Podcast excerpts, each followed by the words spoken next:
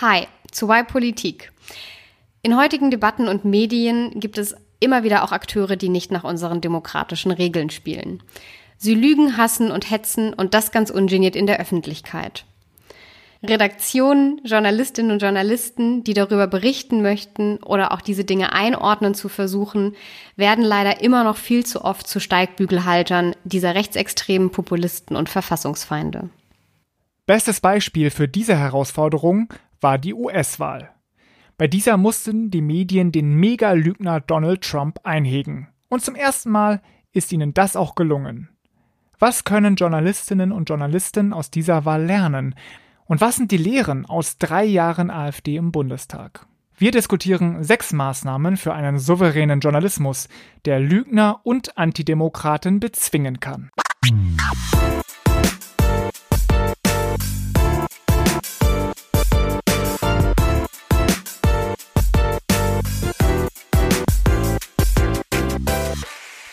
Schön, dass ihr auch bei dieser Folge wieder dabei seid. Wir sind auch wieder dabei, stellen uns trotzdem kurz vor.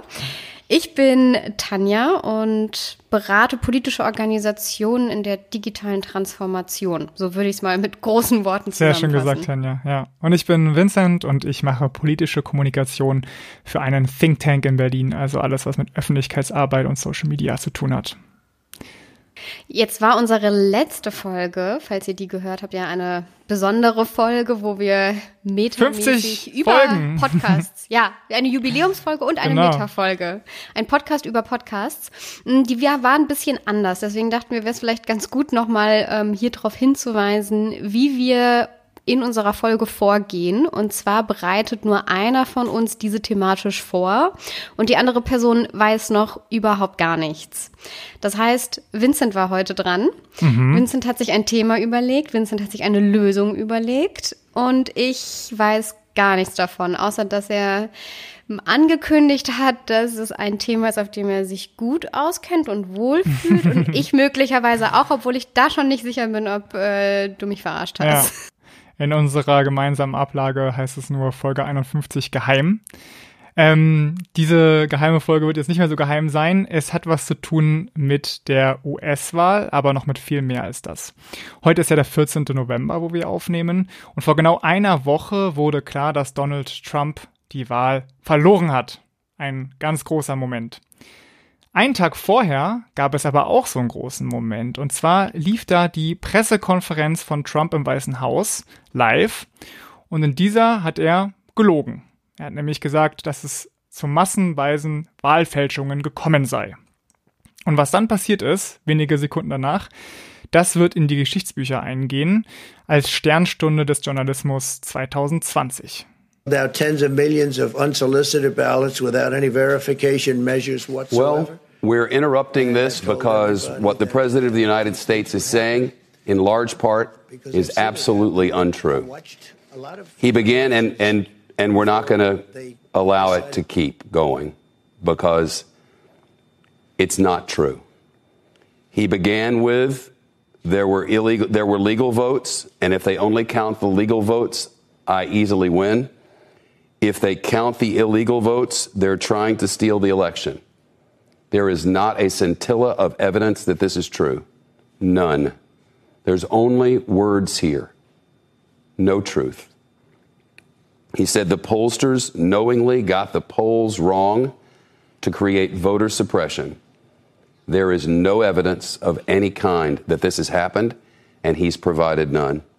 Und so geht es noch einige Minuten weiter. Das war Shepard Smith vom Fernsehsender CNBC und er hat einfach wirklich den Präsidenten während einer Live-Pressekonferenz unterbrochen und danach Punkt für Punkt dargelegt, wie und wo Trump gelogen hat.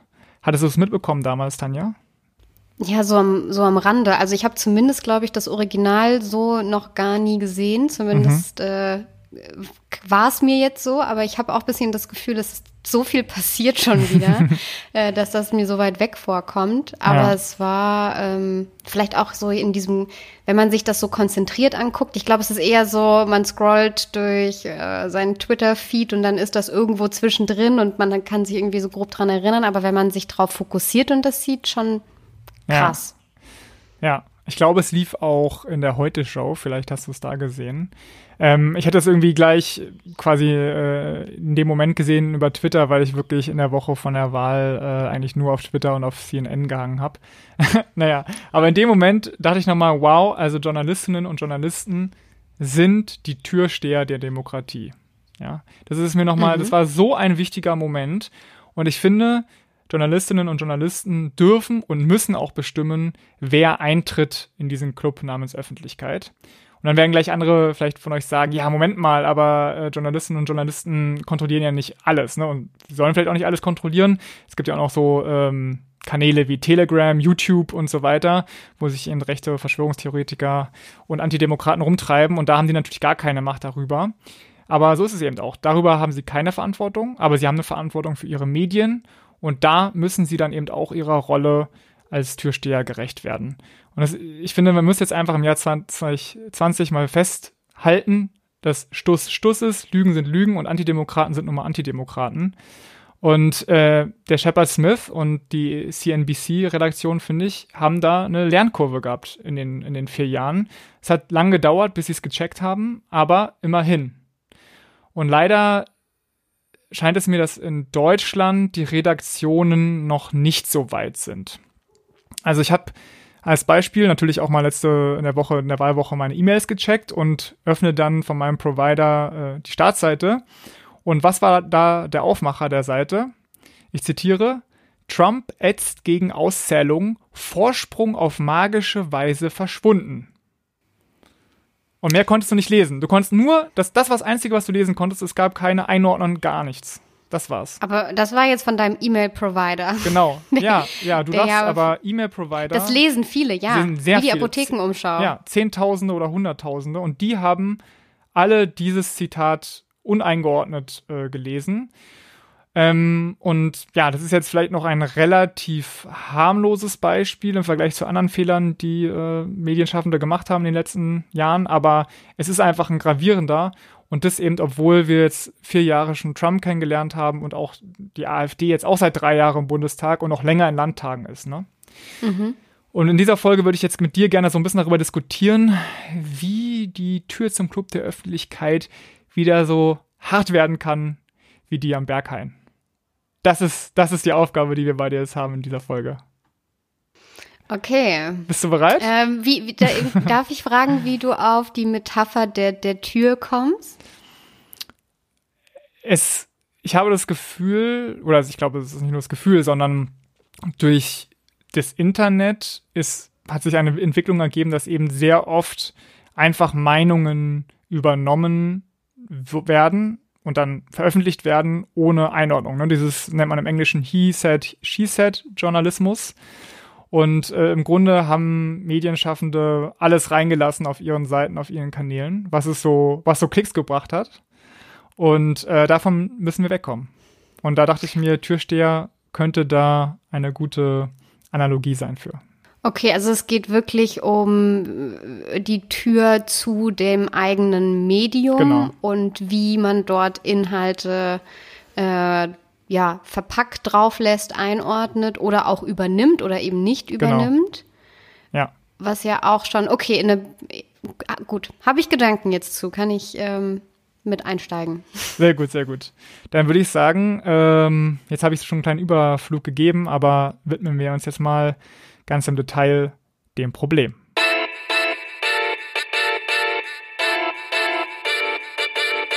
Bevor ich jetzt das Problem irgendwie ausführlich mit dir durchkaue, Tanja, möchte ich noch mal eines irgendwie vorweg sagen. Und zwar werde ich jetzt als Negativbeispiele ganz oft die AfD oder eben wie gerade auch Donald Trump anführen und nicht Joe Biden, nicht die SPD oder nicht die Grüne. Äh, und wollte dich jetzt als jemanden, der die Folge nicht vorbereitet hat, fragen, ob du verstehen kannst, warum ich mich so fokussiere auf diese Leute. Ist das eine rhetorische Frage? Nee, nee, ganz ernsthaft, weil natürlich kann man auch sagen, okay, ihr führt jetzt hier eine Partei an, die im Bundestag ist, die ja also irgendwie Teil dieser Demokratie ist und die aber jetzt ausschließlich negativ dargestellt wird in dieser Folge. Ja, aber so wie ich, ich dich verstanden habe am Anfang, ähm, geht es schon darum, dass das Problem ist, dass es Kräfte, Menschen, Parteien, Organisationen gibt, die unsere Grundlage und damit die, die Demokratie als Grundlage unseres Zusammenlebens in Frage stellen. Genau. Und das äh, greift also die gesamte Ordnung an und eine Ordnung, die halt versucht, möglichst äh, gleichberechtigt für Menschen jeglicher Herkunft, Religion, Sexualität und äh, alles, was in unserem Grundgesetz und in den ersten, wie sagt man, Grundwerten steht, ja, genau. ähm, uns, uns zu ermöglichen. Und äh, die Leute, die dagegen sind, äh, die muss man klar benennen und raushalten und dass man natürlich alles andere auch kritisch sehen kann, wie bestimmte Sachen dargestellt werden, welche, in welchen Medien, wie affin die gegenüber welchen Parteien sind und äh, dann vielleicht mal netter berichten oder weniger nett. Äh, klar gibt's das, aber da, so habe ich jetzt auch tatsächlich gar nicht am Anfang verstanden, das Problem ähm, was ganz anderes und nicht, wie berichten Medien allgemein und wie kritisch, sondern wie schützen wir mhm. unsere Lebensgrundlage, unsere freiheitliche. Ja. Ja, aber es ist halt im Internet, lese ich ganz oft in den Kommentaren, ja, hier wird die AfD wieder irgendwie so wie Aussätzige behandelt und so. Und ich finde, unterschreibe alles, was du gesagt hast. Und ich habe mir nochmal überlegt, wie man das in ein Bild packen kann, ne? Mhm. Und ähm, die Politik oder unsere Gesellschaft, äh, weiß nicht, könnte man auch als Arena bezeichnen. Ne? Geht jetzt da hoffentlich nicht um Leben und Tod, aber es ist halt ein, ein bestimmter Raum, wo Leute mit unterschiedlichen Ideen äh, um den demokratischen Sieg streiten. Und das könnte man so ein bisschen vergleichen, finde ich, mit Fußball. Ja, und im Fußball ist es so, halt, wenn ich ein fairer Spieler bin, dann gebe ich alles gegen die gegnerische Mannschaft, wirklich, ja. Ich spiel, kann auch hart spielen und so weiter, aber ist dann halt so, wenn ich zu hart spiele, kriege ich eine rote Karte und fliege vom Platz, ne? Und mhm. als normaler Fußballspieler akzeptiere ich das und dann gehe ich halt vom Platz, bin vielleicht sauer oder so, aber so sind halt die Regeln, daran halte ich mich. Mhm.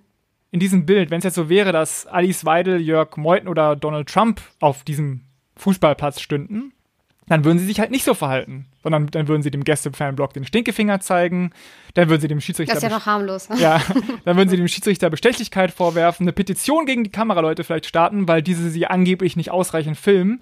Und äh, wie Donald Trump, am Ende würden sie wahrscheinlich die Gegentore auch noch nicht mal anerkennen. Ich würde es noch krasser formulieren. Ja? Okay. Die, die, die würden die, die Spielregeln ändern wollen. Also wir haben uns auf Regeln geeinigt, wo wir sagen, das sind Regeln, die mhm. wollen wir nicht anfassen. Und das sind so Regeln wie, die Menschenwürde ist unantastbar.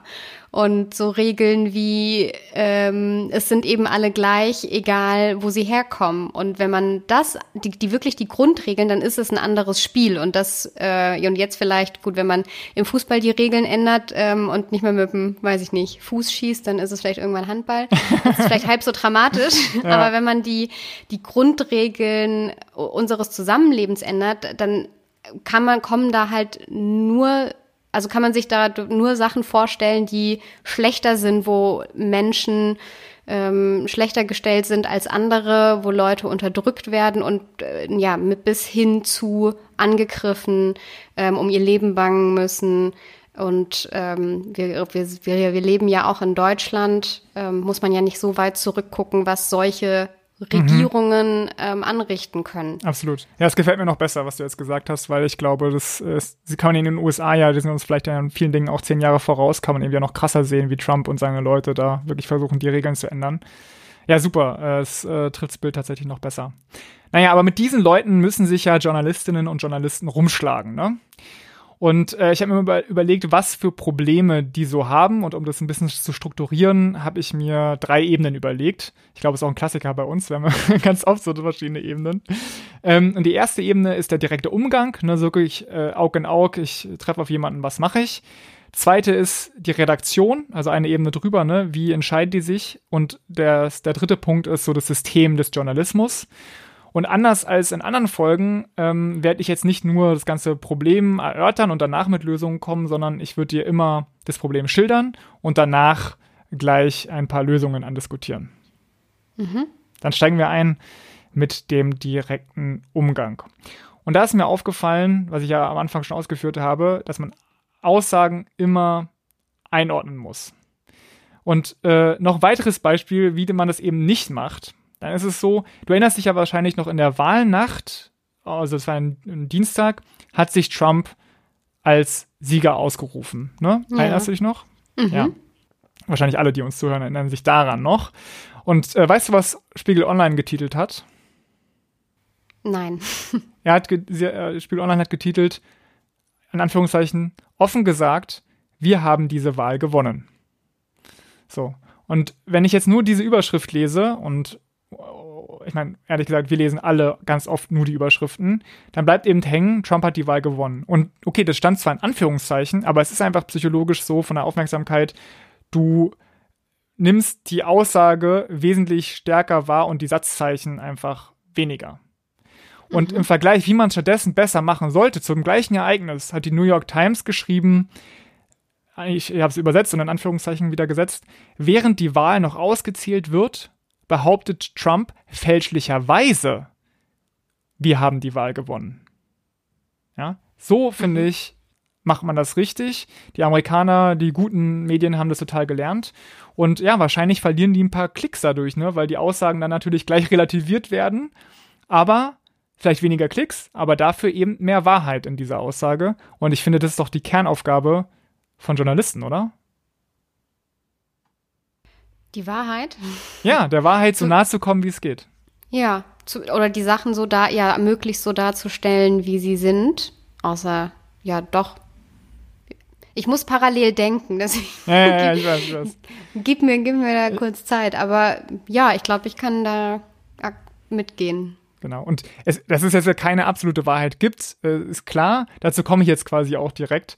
Äh, der zweite Punkt ist nämlich Sprachbilder entlarven. Ne? Alle Menschen, alle Akteure in der Politik setzen so Sprachbilder ein. Zum Beispiel sagen die Grünen seit ein paar Jahren Klimakrise statt Klimawandel. Ne, das ist Framing und ist auch einfach Handwerk der politischen Kommunikation. Ich bin da ja auch aktiv drin und auch äh, Framing ist teilweise Teil meines Jobs. Also auch ich mache mir natürlich Gedanken, wie wir jetzt was präsentieren. Und falls ihr, falls euch das mehr interessiert, das haben wir mal eine Folge gemacht, Tanja, ne? Folge 18, lang, mhm. langes her. Die verlinken wir in den Show Notes, da könnt ihr gerne nochmal rein, äh, reinhören. Aber wo jetzt der Unterschied ist zu, zu den normalen Akteuren, den demokratischen, ist halt, dass die Sprachbilder der äh, rechtsradikalen, Rechtspopulisten, Rechtsextremen sehr, sehr oft abwertend sind. Und die sind einfach sehr gut darin, so niedere Instinkte zu aktivieren. Zum Beispiel Flüchtlingswelle, jetzt AfD Exodus aus Afrika war gerade äh, gerade bei Facebook. Die reden von der Umvolkung, die reden ganz absurd Krieg gegen unsere Motoren, weil letztens ein, eine, eine Schlagzeile davon und da ging es darum, dass die EU halt äh, saubere äh, Automotoren haben möchte. Ja, dann reden sie ganz oft von Altparteien, Systempresse und so. Das sind alles so Framings, die einfach den politischen Gegner herabwürdigen. Und ich finde, Journalistinnen und Journalisten sollten eben diese Wortwahl nicht einfach so übernehmen, sondern müssen das neutral umformulieren, dass sie eben nicht äh, irgendwie von Flüchtlingswelle reden, sondern ähm, ja von Flüchtlingen, die jetzt von, von Menschen, die gerade auf der Flucht sind. So ne? Mhm.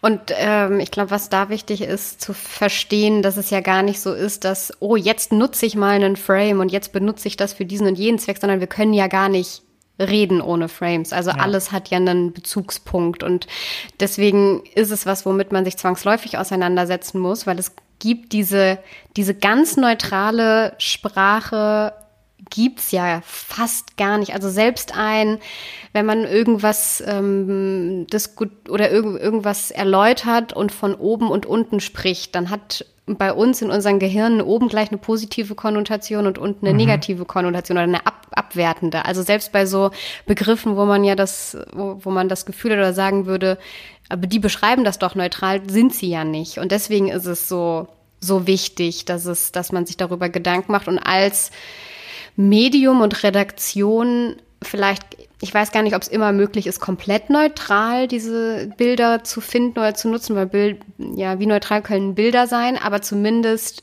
sie, also zu wissen, was sie hervorrufen und bewusst zu verwenden. Ich glaube, diese Be Bewusstheit ja. darüber wäre mir noch wichtig und eben nicht Dinge unbewusst einfach zu übernehmen oder bewusst, ja, so zu verwenden, dass sie, dass sie schädlich sind, sondern bewusst die Sprachbilder, die passen, die einordnend sind oder eben das aussagen, was man in seinem Artikel aussagen möchte. Genau, genau, absolut. Ich wollte nämlich eigentlich, jetzt kommt es raus, ich wollte eigentlich eine, eine, Folge zu konstruktiven Journalismus machen, was ja wirklich äh, einfach haltungsbasierter Journalismus ist, der Lösungen präsentiert. Ähm, deswegen, ich bin gar nicht dagegen, dass man eben auch eine Haltung signalisiert, wenn man einen Meinungsbeitrag macht zum Beispiel. Aber ähm, ja, ich habe das Gefühl, oftmals wird es einfach viel zu unkritisch übernommen. Nicht nur von tatsächlich äh, jetzt so Rechtsradikalen und Rechtsextremen, auch von irgendwie SPD und CDU und so weiter. Die setzen ja auch immer ihre Frames. Aber die sind immerhin ähm, nicht so, also nicht herabwürdigend von anderen Menschen, zumindest meistens. Ne? Mhm. Naja, also das sind, das sind zwei Beispiele, wie man im direkten Umgang mit den Rechten eben äh, aufpassen kann und besser mit denen umgehen kann. Dann wandere also ich. Reg Regeln für deine Tür. Richtig? Ja, genau, Re genau, okay, absolut. Regeln, äh, Regeln für die Tür.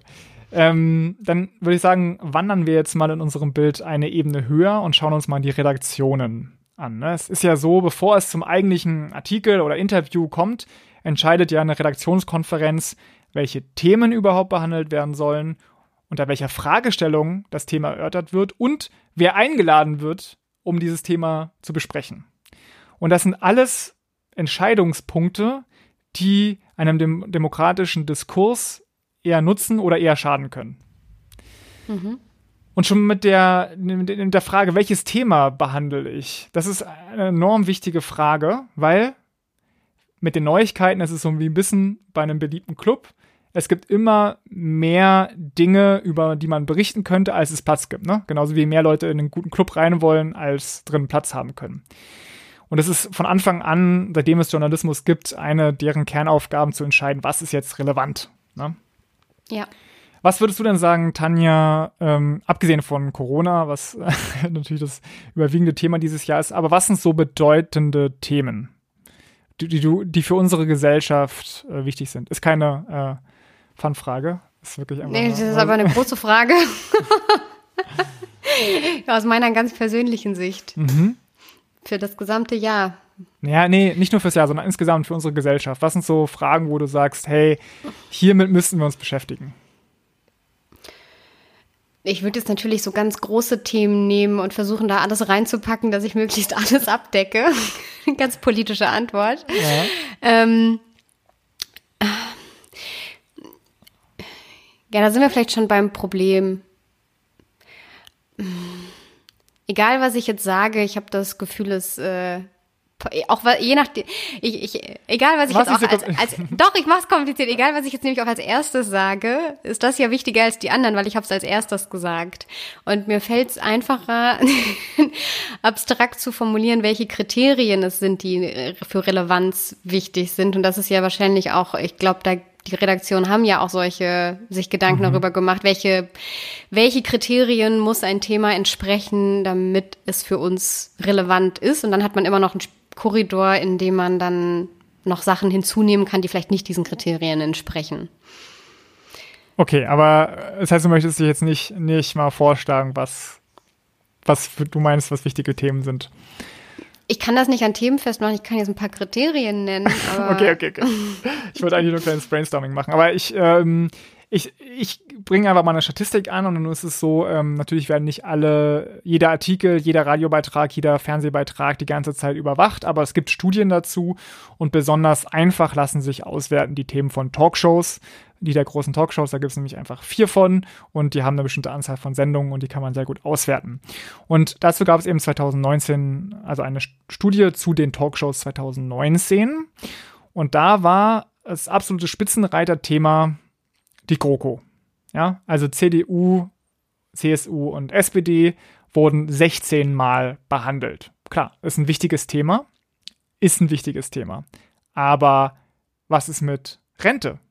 Was ist mit Lohn und Arbeit? Ne, das ist ein Riesenthema, die auf unsere Generationen zukommen, weil wir nämlich sehr bald sehr, sehr viele Rentner bezahlen müssen. Nämlich unsere Elterngeneration, die gehen jetzt alle in Rente und wir müssen für die bezahlen. Und wir sind aber viel weniger als die Babyboomer. Wie machen wir das? Ist ein mhm. Thema mit riesiger Sprengkraft, riesiger Sprengkraft, wurde dreimal behandelt. Lohn und Arbeit auch dreimal. Pflege. Das Überraschungsthema 2020 nicht, aber äh, kam jetzt die deutlich, die Wichtigkeit davon wurde jetzt nochmal viel deutlicher wegen eben Corona, weil wir zu wenig Pflegekräfte mhm. haben in Krankenhäusern und auch sonst, wurde 2019 nullmal behandelt. Miete, riesiges, auch ein riesiges Thema, wurde auch nullmal behandelt, ja. Also, das sind jetzt nicht nur die Talkshows, aber einfach sehr viele super wichtige Themen, sind eben nicht ganz oben auf der Tagesordnung. Vielleicht, weil sie komplex sind, aber das kann ja nicht der Grund sein. Also nur weil man, weil es mehr knallt, wenn man jetzt GroKo-Politiker äh, einlädt, äh, kann man doch die wirklich wichtigen Themen nicht einfach links liegen lassen. Und die Talkshows haben ja auch eigentlich fast immer irgendeinen aktuellen Anlass oder Fall, wonach sie das Thema aussuchen.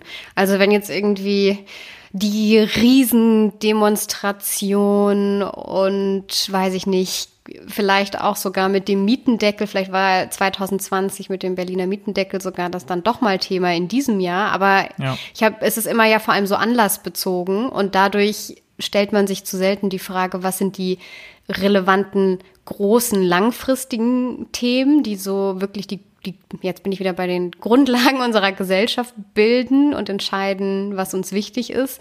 Oder gucke ich, ah, was war wichtig, worüber reden die Leute, weil das schalten sie auch ein. Also dieses, diese langfristige und kurzfristige Perspektive, finde ich, kommt da ganz stark raus. Ja. Und wer es mal richtig gut gemacht hat, war tatsächlich Jan Böhmermann. Der ist ja letzte Woche wieder eingestiegen mit seinem ZDF-Magazin Royal. Ich fand die erste Folge ehrlich gesagt nicht so gut, aber das Thema fand ich sehr gut. Er hat nämlich ähm, den Fokus auf Ungleichheit gelegt. Und das ist ja auch ein Thema, mit dem wir uns mal beschäftigt haben, ne? Stichwort äh, Erben. Ähm, aber ja, es gibt einfach super, super, super reiche Menschen auf, in unserem Land, auf der Welt, aber auch super, super viele arme Leute, die wirklich jede Woche irgendwie zu kämpfen haben und mit denen beschäftigt sich halt niemand, was dann vielleicht auch ein Problem ist, weil äh, also auch solche Leute eben sehr anfällig dann sind für Populisten, ne? weil sie sich dann la lange Zeit einfach ähm, un, ja, also nicht, nicht die Aufmerksamkeit bekommen haben, die sie glauben zu brauchen und die sie auch tatsächlich brauchen. Ja, und das, das ist ja genau das Verrückte, wenn man jetzt irgendwie sagt, ähm, die haben fünfmal über Ungleichheit gesprochen, dann habe ich eine Vorstellung davon, weil es damals schon ein relevantes Thema war und heute immer noch ein relevantes Thema ist. Und dann kann man, hat man zwar vielleicht verschiedene Blickwinkel oder was man da beleuchtet, aber es ist trotzdem klar, um was es da geht. Und bei GroKo, als du das gesagt hast, wie viel waren das? 14 Mal? Habe ich mich ja, schon gefragt, 16. was 16 Mal, was hat man da 16 Mal besprochen? Und ja, wahrscheinlich waren das irgendwie so Sachen, die für eine Woche man diskutiert ja. hat, aber danach keinen mehr interessieren, wie wer hat jetzt was gesagt und wem was zugestanden und welcher Deal oder wer hat wie, ja, also so, so Dinge, die einfach fünf Wochen später sich niemand mehr dran erinnern kann. Aber die Dinge, an die man sich auch dran erinnern kann, sind halt dann auch die weniger kurzfristig spektakulären.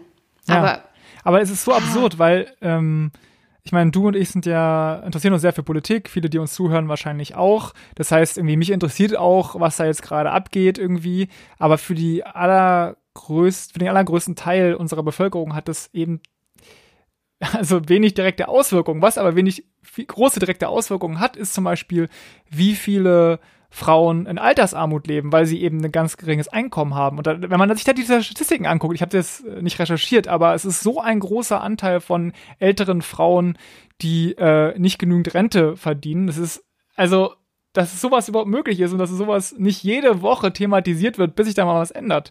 Das, ja, ist der Wahnsinn. Oh, ich reg mich gerade ein bisschen auf, wie du, wie du vielleicht hörst, aber ähm, ja, Themen, Themen setzen ist äh, ganz wichtige Aufgabe. Und bevor wir uns jetzt aber hier noch weiter, oder bevor ich mich noch weiter in Rage rede, kommen wir doch mal zu dem nächsten Punkt, nämlich der Fragestellung. Ne? Wie formuliere ich ein Thema? Und hier ist, ist natürlich so, es gibt ganz, ganz viele schlechte Medien, keine Ahnung, ähm, Focus Online oder so. Ich meine, die machen einfach nur Clickbaiting-Artikel, das ist äh, einfach Müll aber es gibt auch in der Qualitätspresse Negativbeispiele.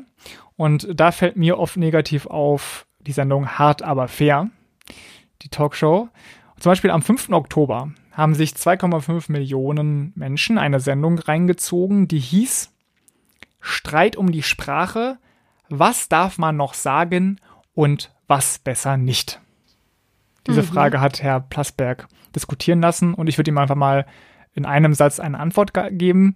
Sie dürfen alles sagen, was nicht gegen das Gesetz verstößt. So einfach ist die, ist die Antwort auf diese Frage. es ist aber auch gleichzeitig so, niemand hat ein Recht darauf, Dinge unwidersprochen sagen zu dürfen. Und wenn ich halt irgendwie Sachen, äh, wenn ich halt immer noch eine Wortwahl habe, die andere Leute herabwürdigt, dann kriege ich halt Kritik dagegen. so einfach ist es. Und da muss man nicht so eine sehr merkwürdige Frage in den Raum stellen. Das erinnert mich an einen anderen ähm, Titel eines Artikels, der ja auch sehr lange diskutiert wurde. Ähm, soll man, ich weiß gar nicht mehr wie genau, in die Richtung, soll man sie retten oder es lieber lassen? Ja, von der Zeit, glaube ich, ne? Über, genau, da ging es um Menschen auf der Flucht. Mhm. Ja. Also gibt es immer wieder solche ähm, Sachen, solche Titel, die Dinge suggerieren und so eine, ja, wie, mm, ja, die klar in eine, eine, eine Debatte ja. suggerieren, die eigentlich gar nicht da ist und damit schon wieder. Ich finde, das ist, ist, ist das, das füttert immer dieses Aufregungspotenzial. Solche Titel mhm. so, ah, oh, wie, ja, man darf wirklich nicht mehr viel sagen. Also es ist so, es spricht irgendwie so ein, ja, darüber kann ich mich aufregen. Über, über andere Sachen, die anderen neutraler formuliert sind, ist so, oh ja, spannendes Thema, vielleicht gucke ich mir das an. Ja, ich kann ich kann es ja auch irgendwie verstehen, dass man ein Sendungstitel spannend sein muss. Ne? Und mein Job äh, eben in der Öffentlichkeitsarbeit ist es ja zum Beispiel auch, wenn wir eine Studie, Studie rausbringen, dass die Pressemitteilung dazu interessant klingt. Ne? Dann kann man, da muss schon irgendwie Musik drin sein. Das ist, ist einfach so.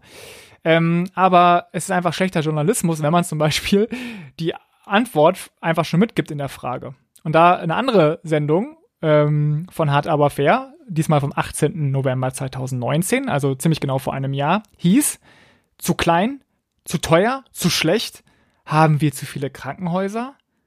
Also wenn ich nur das sehe, ja, was wird meine Antwort dann sein? Ja, wir haben zu viele Krankenhäuser.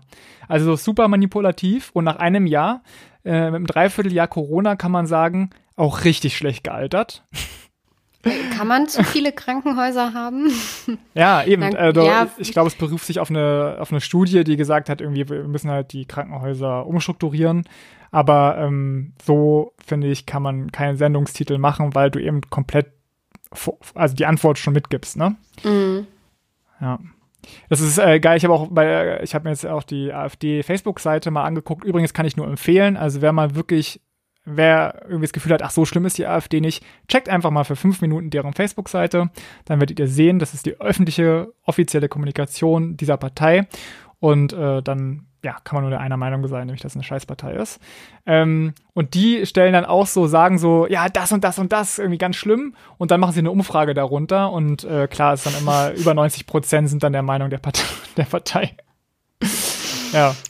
Okay, ja, also. Repräsentative Umfragen über Facebook. Ja, also lass uns nochmal äh, kurz zusammenfassen, ne, was man natürlich machen sollte. Man sollte ja. die Antwort nicht vorwegnehmen und man sollte auch in seiner Frage niemanden abwerten. Ganz einfach. Ähm, letzter Punkt in diesem Kosmos ist die Frage, wen man einlädt. Und äh, das jüngste Horrorbeispiel bei dieser Frage, wie man es nicht machen sollte, hat leider der RBB gegeben. Ich komme ja aus Berlin, deswegen bin ich dem RBB irgendwie auch verbunden, aber im Juli 2020 haben die Andreas Kalbitz eingeladen. Ne? Der, zu diesem Sommerinterview? Genau, zu dem Sommerinterview mhm. mit dem doch netten Titel Politik am See. Das erinnert mich so ein bisschen an Haus am See, ne, an dieses Lied irgendwie, wo es ganz gemütlich zugeht und so, ja, kann man, äh, kann man ja immer nett plaudern mit so einem Rechtsextremisten. Weil ja. Kalbitz wird vom Verfassungsschutz äh, beobachtet, als rechtsextremistisch eingestuft und ich als Privatperson sage auch, der Typ ist ein Rechtsextremist und frage mich dann, wieso man so einem Typen so eine Plattform geben muss, wo er sich als ganz normaler Politiker darstellen kann. Der Typ ist nicht normal, der gehört zu den Leuten, die das Fußballfeld abfackeln wollen. So ein Typ ist es und dem lädt man nicht ein zu irgendwie einer Stunde Sommerinterview. Und danach hat sich der RBB, also hat viel Kritik bekommen, der RBB dafür und deren Chefredakteur Christoph Singel, Singelnstein hat sich danach gerechtfertigt und gesagt, man wolle eben das gesamte Demokrat, ist in Anführungszeichen, demokratisch, ich sagen. Ja, Anführungszeichen, ganz wichtig, demokratisch legitimierte Spektrum zu Wort kommen lassen. Nein, nein, nein, nein, nein, nein. Ladet nicht solche Gäste ein. Tut's einfach nicht. Den gibt man keine Bühne. Punkt. Ja. Und das ist natürlich eine krasses, krasse Fehlentscheidung gewesen und ähm, kurze Zeit später hat sich der LBB dann auch entschieden, die Sommerinterviews abzuschaffen. Also die Kritik ist doch irgendwie durchgedrungen da an die Verantwortlichen zum Glück. Aber es gibt generell auch immer eine Ungleichheit äh, zur Gästeauswahl. Und tatsächlich Und hat man. sagt ja, ja niemand, dass man sich nicht mit ähm, allem, was da ist, beschäftigen kann. Also mhm.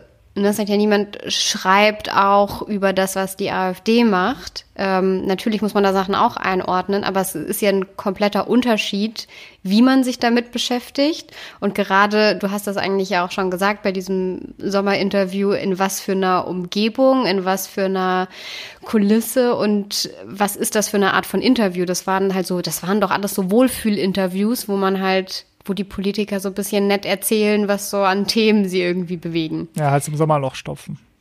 ja, so kann man es auch sagen. Ja. Und, und da ist das ja nochmal was ganz anderes, weil man ja auch keine Debatte abbildet, sondern man interviewt eine politische Persönlichkeit, die die Welt gestalten möchte. Und ich, ich habe das jetzt nicht angeguckt. Ich weiß nicht, ob du das äh, angetan hast ähm, ob wenn der jetzt hart auseinandergenommen wird und hier wie vorhin mit dem Beispiel, mit dem du eingestiegen bist, dann abgebrochen wird und gesagt wird, so und das ist alles falsch oder und hiermit äh, sind wir schon dabei, dass sie anfangen, Leute so abzuwerten, dass der Weg nicht mehr weit ist, auch ja, an schlimmere Sachen zu denken, so dann ist das ja auch noch mal was anderes. Aber ich glaube, es war vor allem auch die die Form, und es, er bringt, glaube ich, gar nicht, ja, ich weiß nicht, ob es sinnvoll ist, über diesen Grundsatz zu streiten, darf man jetzt mit denen reden oder nicht, sondern eher die Frage, wie setzt man sich damit auseinander und wie auch nicht? Und wann gibt man denen eine Bühne und wann ist es noch Auseinandersetzung? Jein. Also, ja, da stimme ich größtenteils zu. Ich finde eben, oftmals ist es eine Frage, in welchem Format und wie gut ist man vorbereitet, wie hart sind die Fragen, wird da widersprochen, eingeordnet und so weiter. Das ist, da stimme ich dir, das sollte eigentlich immer ja passieren, aber vor allen Dingen bei solchen Charakteren. Nun ist es aber so, bei ihm ist ja wirklich so, dass er schon zu dem damaligen Zeitpunkt einfach vom Verfassungsschutz beobachtet wurde. Und da würde ich ja, dann das einfach, ist absurd. Ja, da würde ich dann einfach sagen, also so einen Typen lädt man einfach nicht ein. Mit dem, den ignoriert man. Ähm, oder man lässt ähm, andere Expertinnen und Experten über den reden, um einordnen, zusammenzufassen, was der so von sich gibt und so. Ja, äh, man gibt auch nicht meinen Kampf unkommentiert raus, sondern man gibt es eben nur mit Kommentaren raus, damit die Leute eben wissen, äh, besser einschätzen können, was das für ein Gedankengut ist. So. Und bei dem Andreas Kalbitz ist es halt genauso. Bei, ich bin ganz bei dir. Ja. War ja, war ja keine Reportage über verfassungsfeindliche Persönlichkeiten nee. und Organisationen. ja. Okay, aber ab, auch abgesehen von diesen Extrembeispielen gibt es immer so ein Ungleichgewicht bei der Gästeauswahl und ähm, ja, in dieser Folge komme ich tatsächlich oft auf meinen Arbeitgeber zu sprechen, der natürlich nichts mit diesem Podcast zu tun hat, aber das Progressive Zentrum hat eben auch dazu eine Studie gemacht, äh, sich nämlich Talkshows angeguckt, aber da nicht, welche Themen kommen zur Sprache, sondern tatsächlich, wer wird eingeladen und wen oder was repräsentieren diese Gäste. Und rauskam, ganz, ganz überwiegend werden vor allen Dingen Politiker und Politikerinnen sowie Journalisten und Journalistinnen eingeladen. Und äh, klar, warum werden Politiker eingeladen? Ja, weil die kommen, tragen ihre Parteiposition vor. Es knallt schön, aber die Erkenntnisse, neue Erkenntnisse gibt es noch nicht wirklich, ne, sondern man weiß natürlich, äh, wo die ungefähr stehen und das geben denen auch einfach von sich. Aber betroffene Menschen von der Politik, von politischen Entscheidungen Betroffenen oder äh, Forscherinnen oder Vertreter der Zivilgesellschaft, die werden wenig eingeladen. Dieses Jahr ist es ein bisschen besser geworden, 2020. Wegen der Corona-Krise, glaube ich, kamen ziemlich viele äh, zu Wort. Äh, Drosten ist natürlich da das, das große Beispiel. Aber insgesamt ist es eben oft so, dass nur die üblichen Verdächtigen irgendwie äh, kommen und dadurch auch die Perspektive ziemlich begrenzt wird. Wie findest du, dass überall Journalisten sitzen in jeder Runde? Gerade jetzt bei Corona saßen die, saß ja auch in jeder Runde ein Journalist oder eine Journalistin. Ja, also ich meine, auf der einen Seite können die natürlich die Rolle haben, so einen Gesamtblick von sich Aber haben sie die Rolle? Ja, ich, ich frage mich auch eigentlich, was es so ein bisschen soll. Ähm, also ich finde grundsätzlich ist es interessant, auch die, das zu hören, weil wenn die neutral drauf sind und so einen Gesamtblick haben, dann kann es auch gut funktionieren. Aber wenn wir mal ehrlich sind, gerade die Journalistinnen und Journalisten, die in den Talkshows eingeladen werden, sind ja auch eher die Meinungsstarken, die jetzt politisch nicht unbedingt neutral sind. Und da kann man natürlich auch gleich fragen, okay, dann kann man die auch durchs Original ersetzen, nämlich durch äh, konservative, Sozialdemokraten, Grüne, was auch immer. und äh, dafür dann lieber mal die Zivilgesellschaft zu Wort kommen lassen, ja, oder Gewerkschaften. Also die Studie hat zum Beispiel ergeben, dass Gewerkschaften viel weniger präsent sind als Unternehmensvertreter. Mhm. Ja, und ich glaube, das, also, das führt natürlich auch zu einer Un Unterrepräsentiertheit von bestimmten Positionen. Und äh, ja, es ist zum, zum Glück nicht so, habe ich mir nochmal angeschaut bei der Gästeauswahl, dass jetzt die ganze Zeit AfD-Politikerinnen und Politiker ähm, dabei sind, sondern das ist nicht so. Äh, aber was interessant ist, die werden halt oft eingeladen beim Thema Rechtspopulismus. Also du lädst, du hast eine Diskussion, nicht nur im Fernsehen, sondern auch sonst so, über Rechtspopulismus und dann haben die Leute, die diese, Organis Organisa äh, die diese Veranstaltung organisieren, das Gefühl, sie müssten diese dann einladen. Mm, aber es ist halt fraglich, warum, weil das Einzige, was die machen werden, ist sagen, ja, das stimmt alles nicht, wir sind ganz harmlose Leute, ne, und äh, stellen sich dann irgendwie im guten Licht dar. Es gibt ja aber Wissenschaft dazu, die diese unter, die deren Aussagen untersucht, auch über einen längeren Zeitraum. Und diese Leute sollte man dann einladen, die einfach klar sagen können, okay, ich habe mir jetzt hier mal die Parteipolitik der AfD zwei Jahre lang angeguckt und äh, ich kann hier an Zahlen festmachen, dass diese sich eben menschenfeindlich äußern. Ne? Mhm. Ja, also ich finde, da, da könnte der Umgang auf jeden Fall auch noch ein bisschen ähm, souveräner mit sein. Und dann kommen wir jetzt zum, zum letzten Punkt, ähm, woraus wir, glaube ich, auch noch eine richtige Folge machen können. Und das äh, ist nämlich einfach das System Journalismus. Und wenn man mal darüber nachdenkt, die tun mir auch ein bisschen leid, Journalistinnen und Journalisten, weil die einfach so einen krassen Wandel durchgemacht haben in den letzten 20 Jahren. Also, wenn man ehrlich ist, gedruckte Tageszeitungen werden sterben. Die Frage ist nur, wann sie sterben werden. Äh, Journalisten und, und Journalisten müssen sich mit einer viel höheren Newsgeschwindigkeit äh, auseinandersetzen. Deren Anzeigenerlöse sind eingebrochen. Sie haben viele Abonnentinnen und Abonnenten verloren. Sie müssen jeden Tag irgendwelche Shitstorms in Kommentarspalten ertragen und auf Social Media. Und dann ist es auch noch so, dass nicht unbedingt die Qualität ihrer Artikel darüber entscheidet, wie viele Leute das lesen, sondern oft auch Algorithmen. Also zu sagen, äh, das wäre eine Herausforderung, diese Situation, ist eine kleine Untertreibung, finde ich, sondern der Journalismus hat eben hart zu kämpfen. Und ich weiß nicht, wie du das einschätzt. Ich habe das Gefühl, dass eben dieser, diese schnellen Wandel, die es so in den letzten 20 Jahren gab, ähm, auch den Weg so ein bisschen erleichtert hat, den Populisten und den Lügnern. Boah. Soll ich dir ein paar Argumente geben, warum ich glaube, mhm. dass es so ist? Also zum einen, glaube ich, muss man sagen, ähm, dass Journalistinnen und Journalisten oftmals nicht so gut bezahlt werden. Ich weiß nicht, ob das vor ähm, 40 Jahren auch schon der Fall war, aber was ich so höre, ist es halt so, oftmals sind es freie oder feste Freie. Das ist ganz absurd. Das heißt, sie arbeiten vor allen Dingen für ein, Magazin, für ein Medium, aber äh, sind dann nicht sozialversicherungspflichtig beschäftigt, haben keinen Kündigungsschutz oder so.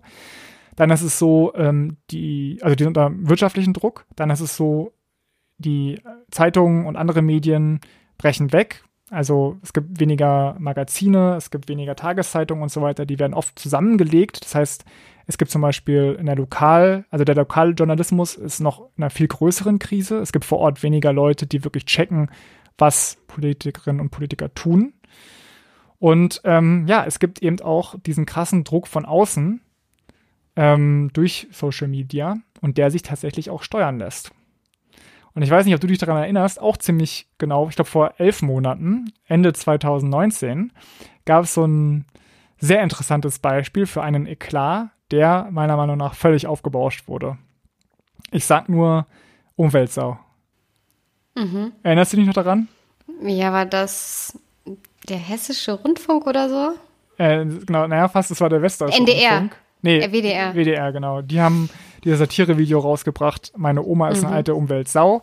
Auf der Melodie von Meine Oma fährt im Hühnerstall Motorrad. Und dann gab es äh, solch einen Aufschrei, so viel Kritik, dass sich der ARD-Intendant Tom Buro genötigt sah, sich in einer Live-Sendung zu entschuldigen. Er sagte, er sei irgendwie am Bett seines 90-jährigen Vaters und der sei ja keine um Umweltsau. Und später haben dort halt eine Datenanalyse ergeben, dass diese Aufregung zu einem nicht unwesentlichen Teil gesteuert wurde. Also da wurde halt in den entsprechenden rechten Netzwerken dafür getrommelt, sich dort aufzuregen und äh, wahrscheinlich kamen auch so Bots zum Einsatz, die sich, äh, die ja das Stunk vorgegaukelt haben. Und jetzt ist natürlich die Frage, okay, wie kann man das lösen? Da gibt es kein einfaches Mittel, unser journalistisches System jetzt äh, radikal zu reformieren. Aber ich habe einen ganz simplen Vorschlag, ähm, der mit uns zu tun hat, mit dir, mir und allen, die uns zuhören. Wir müssen guten Journalismus unterstützen. Und mit unterstützen meine ich bezahlen. Wir müssen uns ja. einfach wieder angewöhnen, Geld auszugeben für journalistische Produkte.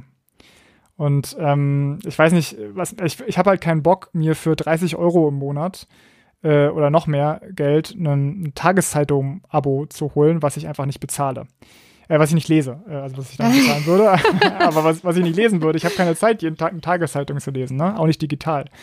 Aber zum Beispiel beim Tagesspiegel, äh, eine Zeitung, die ich ganz gut finde hier in Berlin, die bieten jetzt seit diesem Jahr eine Möglichkeit an, dass man für 10 Euro im Monat so Zugang zu Extraartikeln kriegt und dann auch noch so einen netten Newsletter. Und ich finde, so 10 Euro im Monat für ein Medium ist ein Betrag, den man zahlen kann. Dann gibt es natürlich noch Magazine, die, die man unterstützen kann. Ne? Katapult-Magazin, äh, davon haben wir zum Beispiel ja schon öfter geredet. Oder, keine Ahnung, ich habe noch 3TN.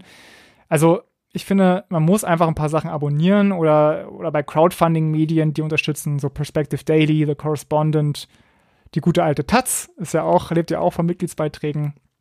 Das muss man einfach machen. Es gibt dazu keine ja, Alternative. Ich, ich, ich finde ja, das ist eine alte Leier. Also das wird schon seit Jahren gesagt, aber ich habe bisher noch nie eine richtige Erklärung gelesen, warum alle Bezahlangebote und Abos für ein Medium sind und nicht pro Artikel. Also es gab mal, oder es gibt immer noch hier Blendle, wo man einzelne Artikel kaufen kann. Die kosten mhm. dann zwischen lass mich nicht lügen, neun Cent und auch mal, kann auch 1,50 Euro oder mehr sein, je nachdem, ja. ähm, wie, wie groß der Artikel ist. Und tatsächlich, ähm, ich habe da sogar immer noch ähm, Betrag auf meinem Blendle-Konto, aber wenn ich dann meinen Artikel lesen will, der hinter einer Bezahlschranke ist und ich suche den dort, dann gibt's den da nicht, weil ganz viele Medien nicht mehr auf diesem Angebot drauf sind. Ah, okay. Und das verstehe ich nicht, also wirklich nicht, weil ich lese verschiedene, also unterschiedliche Medien und ich will nicht für eins jeden Monat bezahlen, sondern würde gerne pro Artikel bezahlen, was so ich wahrscheinlich sogar viel mehr lohnen würde, ähm, weil das natürlich, also ich glaube pro, pro Artikel man damit viel mehr Geld verdienen kann, als wenn man ein, Abo hat mit ich weiß nicht, wie viele Artikel man damit lesen kann. Ja. Um, und ich, ich lese immer, dass es sehr vielen Leuten so geht. Also da bin ich, glaube ich, nicht die Einzige. Ja. Aber es gibt's nicht. Ja, es gibt also für Magazine gibt es so eine Flatrate wie Readly, heißt die, glaube ich. Ja. Ähm, da sind aber natürlich auch nicht alle Magazine drin. Ja, aber ich denke, also es liegt an uns und es liegt aber auch, wie du es äh, aufgeführt hast, so ein bisschen an den Verlagen, die irgendwie sich anpassen müssen. Und die Leute leihen sich halt auch nicht mehr einzelne Videos in der Videothek ein aus, sondern haben halt, äh, weiß nicht, Amazon Video, Netflix und so. Oder bei der Musik ist genauso. Und das ist einfach ja, das Modell.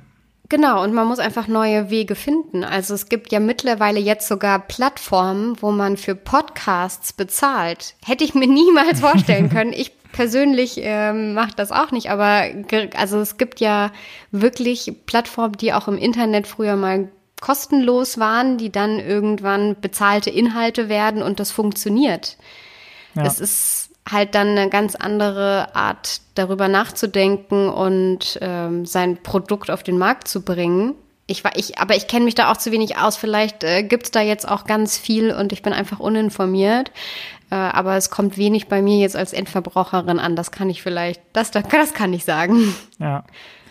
Ja, stimmt. Also ich, ja, ich glaube, die müssen einfach viel darüber nachdenken und sich irgendwie locker machen für die Zeit, in der wir nun mal leben, wo eben nicht mehr die Tageszeitung jeden Morgen äh, an die Tür geliefert wird. Außerdem finde ich, es geht aber nicht nur ums Geld, sondern es geht auch da ein bisschen darum, wie ernst die Verlage einige Dinge nehmen. Und zum Beispiel, das ist so Community Building und auch Analyse sind total wichtig. Und du kannst eben nicht auf deinen Facebook-Seiten ähm, den Mob toben lassen, sondern musst halt hart reingehen und äh, ja, Lügen und äh, Volksverhetzung und so weiter runternehmen und dann halt auch analysieren, lieber WDR, was gesteuert ist und was äh, wirklich organischer Protest oder organisches Lob ist. Ne? Sonst bist du einfach sehr offen als Opfer äh, von Manipulation. Und dann glaube ich, was ich mir auch noch überlegt habe, ist ähm, Stichwort Algorithmen. Darüber müssen wir echt mal breiter noch diskutieren. Aber äh, die Netzwerke sind einfach so mächtig und man hat jetzt ja auch zum Glück gesehen bei der US-Präsidentschaftswahl, dass sie sich ihrer Verantwortung bewusst werden und da ein bisschen ähm, zeigen, einfach wenn Trump wieder gelogen hat, dann das zu markieren, das ist eine Lüge und so.